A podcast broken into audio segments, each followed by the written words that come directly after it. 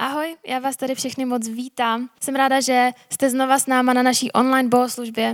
A vím, že je to pro spoustu z vás náročný, je náročný udržet pozornost a jsme frustrovaní z toho, že prostě nemůžeme být spolu. A věřte, že je to frustrující taky pro mě. A mnohem radši bych teď mluvila do plného sálu lidí, než na kameru. Ale sedím tady s vírou, že, že jsme pořád spolu i takhle na dálku a že tohle všechno brzo skončí a budeme se moct potkat osobně, obejmout se a povídat si pokázání pěkně se sušenkama a s kávou v ruce. Tenhle měsíc mluvíme na téma hashtag rodina. Bavíme se o tom, co církev jako rodina je. Mluvili jsme o rozmanitosti lidí v boží rodině, o těžkých rozhovorech, které nás někdy neminou, o potřebě umět si říct o pomoc. A minule jsme měli speciálního hosta Ondru, který mluvil o předsudcích v kázání s názvem Ti druzí. Dneska tuhle sérii zakončuju a to kázáním na téma rodina, tvořená nenormálními lidmi. Proč o rodině vůbec mluvíme? Je to v City Houseu klíčová hodnota. Její přesný název zní Tvoříme rodinu a domov. A myslím si, že jeden ze způsobů, jakým se tohle projevuje, je, že ve své rodině jsme sami sebou. Když jsem u svých rodičů a jsem nemocná, mám horečky, je mi špatně, tak mi vůbec není blbý přijít ráno ke stolu s drdolem, který jsem si udělala dva dny zpátky a v naprosto otřesným outfitu, nenamalovaná, opuchlá, spocená, prostě hnusná. A není mi to blbý, protože vím, že jsem tam doma, že jsem tam v bezpečí, že potřebuju od nich pomoc a je mi jedno, že mě vidí i v tomhle ošklivém stavu. Je to zkrátka moje bezpečné místo. Tohle jsou moji rodiče, kteří mě dobře znají. I ve špatným, i v dobrým. A tohle je můj domov. Takový místo potřebuje každý jeden z nás. Něco jako útočiště, kde se můžeme schovat, kde můžeme sundat jakoukoliv masku a na nic si nehrát. V dnešní době tohle ale není moc obvyklý. Jsme zvyklí ukazovat sami sebe v tom nejlepším. A to nejenom na Instagramu a na sociálních sítích, ale už taky před svýma nejbližšíma lidma. A s tímhle se můžeme někdy setkat i v církvi. O církvi mluvíme taky jako o tom domově, o tom útočišti, ale i tady můžeme mít někdy pocit, že to naše opravdové, nevždy hezké já nebude úplně uvítané. A proto, když jsme nemocní, když je nám blbě a potřebujeme si přijít říct o pomoc, potřebujeme péči a máme se ukázat lidem takový, jaký v ten moment opravdu jsme, přijdeme ke stolu ve svém nejlepším outfitu, upravení, učesaní, navonění, s úsměvem na tváři.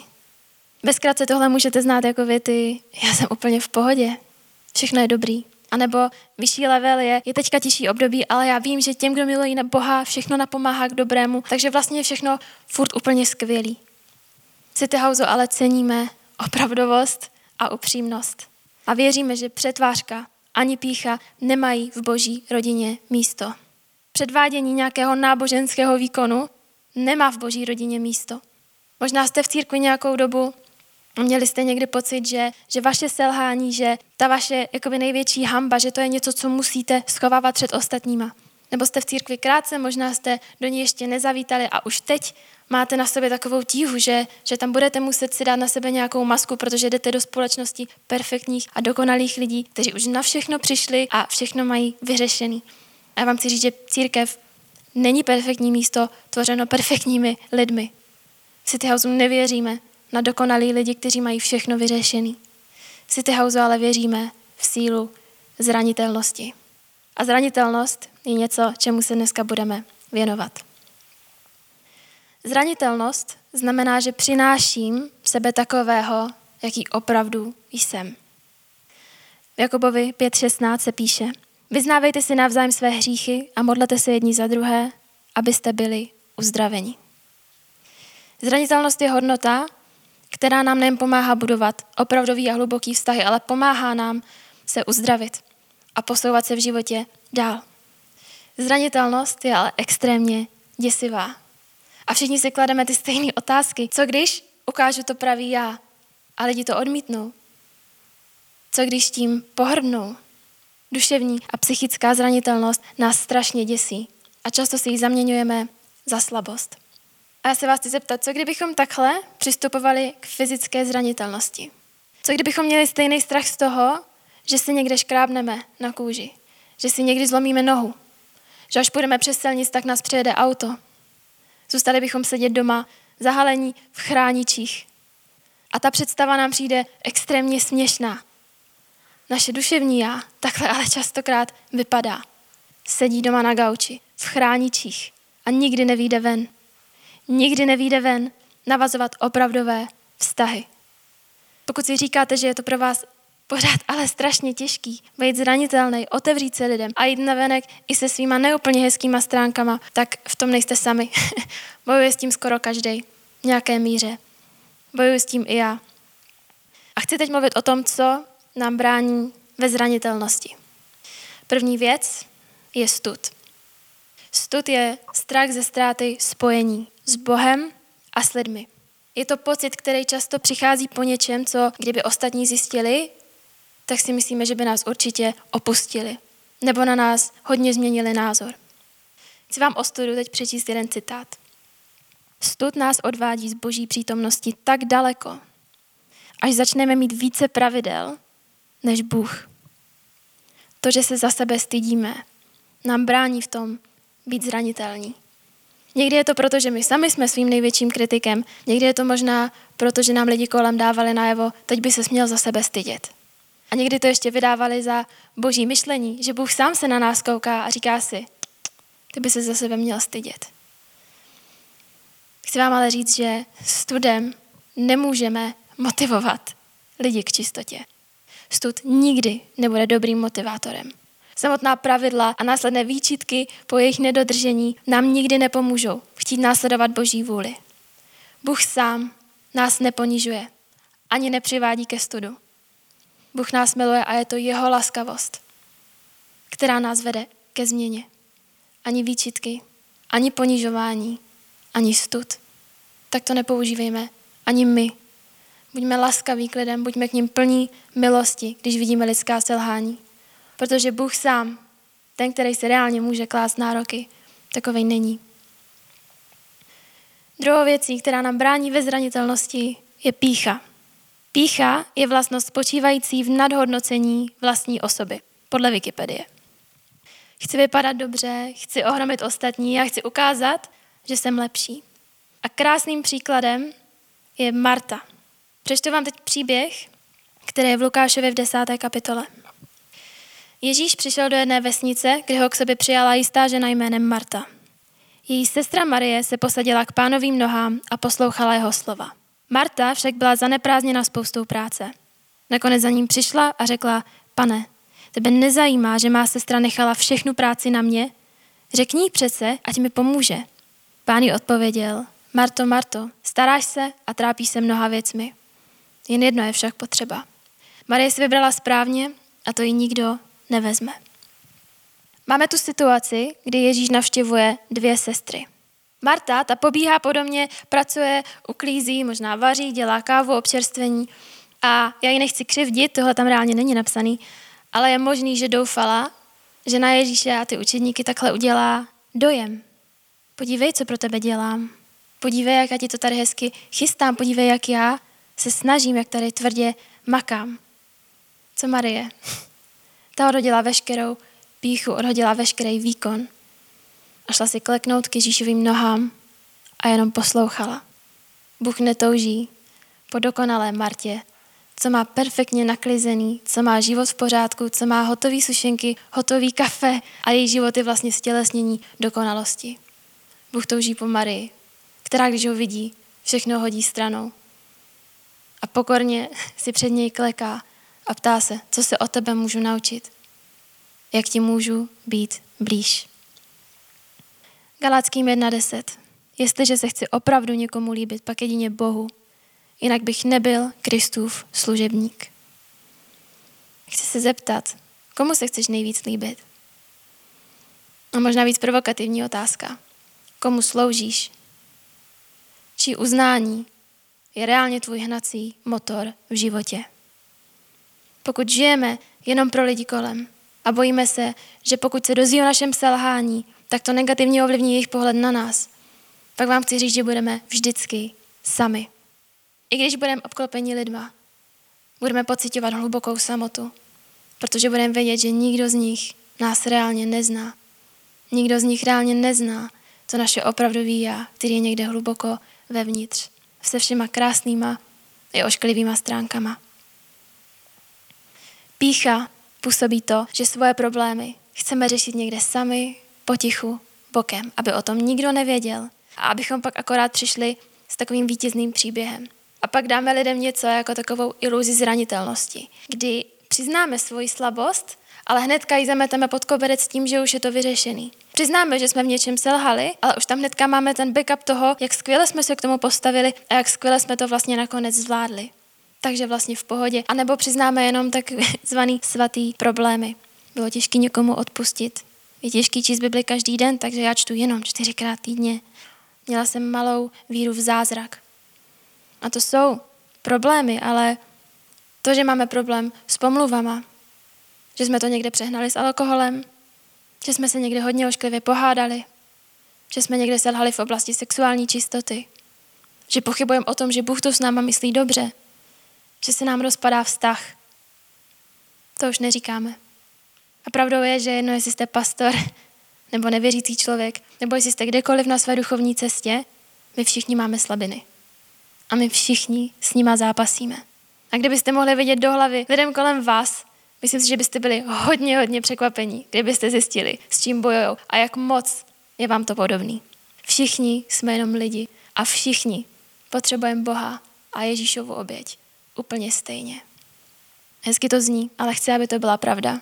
Abychom dokázali vidět člověka, který podvedl svoji ženu a mladou holku, která někde zalhala a dokázali si říct, ano, my všichni pořád potřebujeme Ježíšovu oběť stejně. To je na tomto krásný. Nikdo není víc a nikdo není míň. Před Bohem jsme si všichni rovní. Poslední věc, která nám brání ve zranitelnosti, je strach z odsouzení. Odsouzení často spojujeme s Bohem. Není to ale pravda. Odsouzení je od člověka, ale hlavně si ho používá ďábel sám, aby nás držel na tom stejném místě celý náš život. Někdy z něj ale máme strach, protože to, co dáváme, očekáváme zpátky.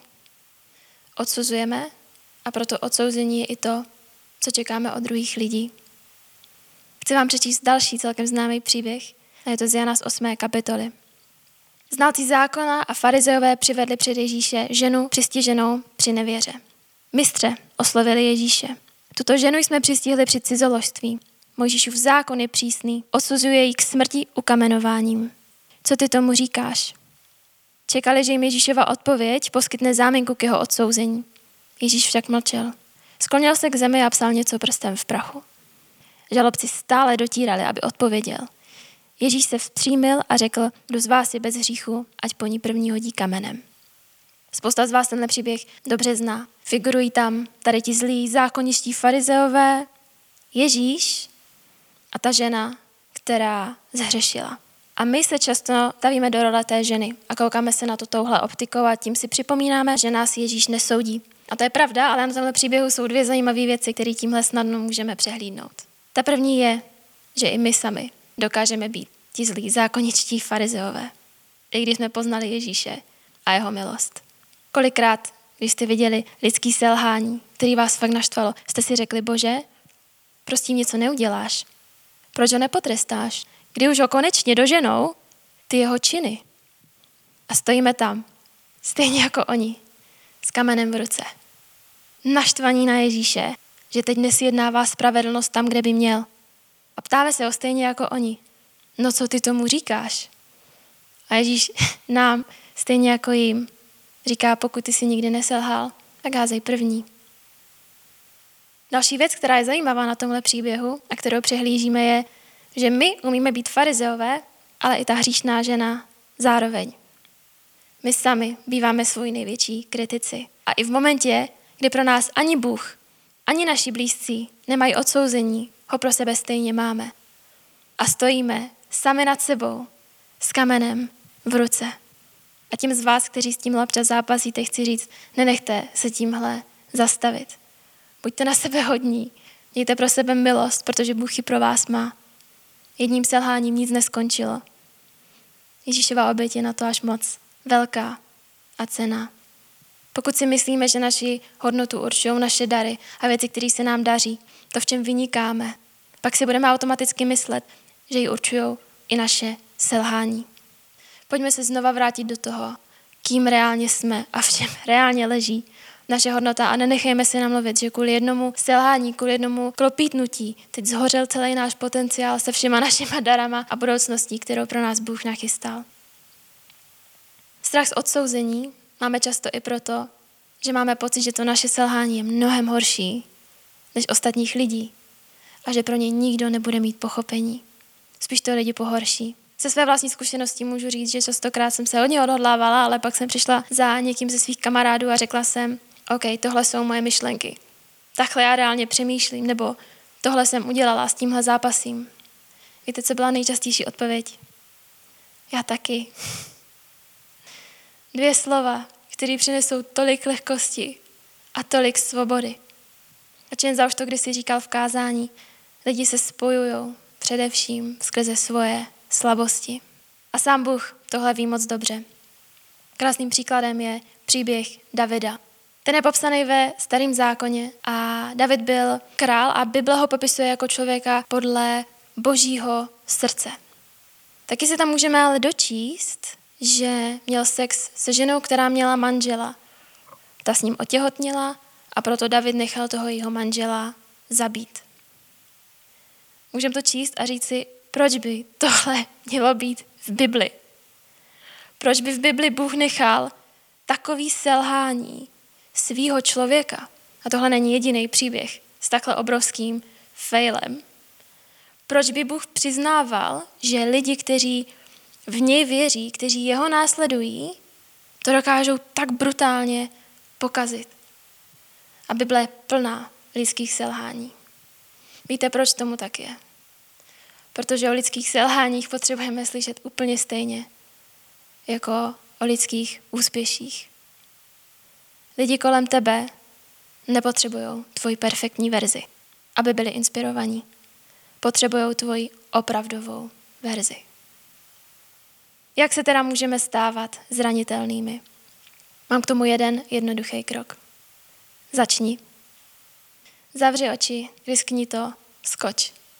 Nezní to možná úplně lákavě, není v tom moc jistoty, ale upřímně takhle většina vztahů funguje. A to hlavně v oblastech důvěry a zranitelnosti. Důležitou myšlenkou k tomu ale je, že všichni nemusí vědět všechno, ale někdo by měl. Zranitelnost, stejně jako všechno ostatní, je vždycky potřeba ve zdravé míře. A my si někdy děláme nároky na lidi a na jejich životy a strkáme nos do oblastí, o kterých nic nevíme, do kterých nám reálně vůbec nic není. My nemusíme všechno vědět. Zvláštně v případě, že se nad tím chceme jenom pohoršit a vlastně se tak vevnitř pohladit, že my na tom ještě nejsme nejhůř. Někdo by ale o našich slabých stránkách vědět měl. Blízký přítel nebo mentor. Já takový lidi mám a neumím si představit, že by byly oblasti v mém životě, hnusy, který bych tajila před zbytkem světa a to břemeno si nesla sama. A je to i skrze tyhle lidi, kdy mně Bůh nejvíc mluví a skrze který mě vede na správnou cestu. Proto vám vřele doporučuji z někoho najít, pokud nemáte. Možná se takového člověka měli, ale zranil vaši důvěru. Nepřestávejte věřit, nepřestávejte ho hledat. Možná ho máte, ale zase se bojíte mu otevřít na 100%. Otevřenost a zranitelnost je fakt nesmírně důležitou hodnotou v životě.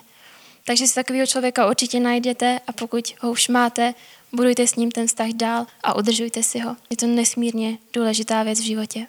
Pokud je pro vás ale stále těžký tenhle krok udělat, je tady někdo, kdo vám může jít tím nejlepším příkladem a být tím nejlepším pochopením vaší situace. A to je Ježíš. On ví, jak to bylo těžké, když se s někomu otevřel nebo otevřela a ten člověk tě zradil. Ví, jak moc to bolí. Ví, jak velký je to zápas nedůvěrou. Zná tvůj příběh nejlíp a vidí až do hlubin tvýho srdce. Vidí nejhorší věc, kterou jsi kdy udělal. Vidí každou nejhorší věc, kterou jsi kdy vůbec jenom pomyslel. Ježíš to ví všechno, ale zároveň je někým, kdo je nejlepší příklad zranitelnosti. On sám, i když byl zraňovaný od lidí znova a znova, se rozhodoval pro svoji zranitelnost. Nebál se projevit lásku a milost jako první, i když se častokrát setkal s odmítnutím a s pohrdáním. Nebál se ukázat soucit a smutek.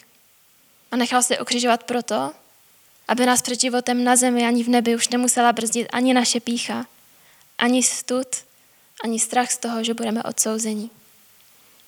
A tak vám chci dneska dát výzvu, ale věřím, že vám ji nedávám tolik já, jako hlavně sám Pán Bůh. Budeme se za malou chvilku modlit a já vás chci pozvat do toho, abyste se ke mně mohli připojit v té modlitbě. Puste dneska to, čím si myslíte, že máte být, abyste se zavděčili ostatním lidem. Puste dneska svoji lepší fejkovou verzi, kterou ukazujete ostatním.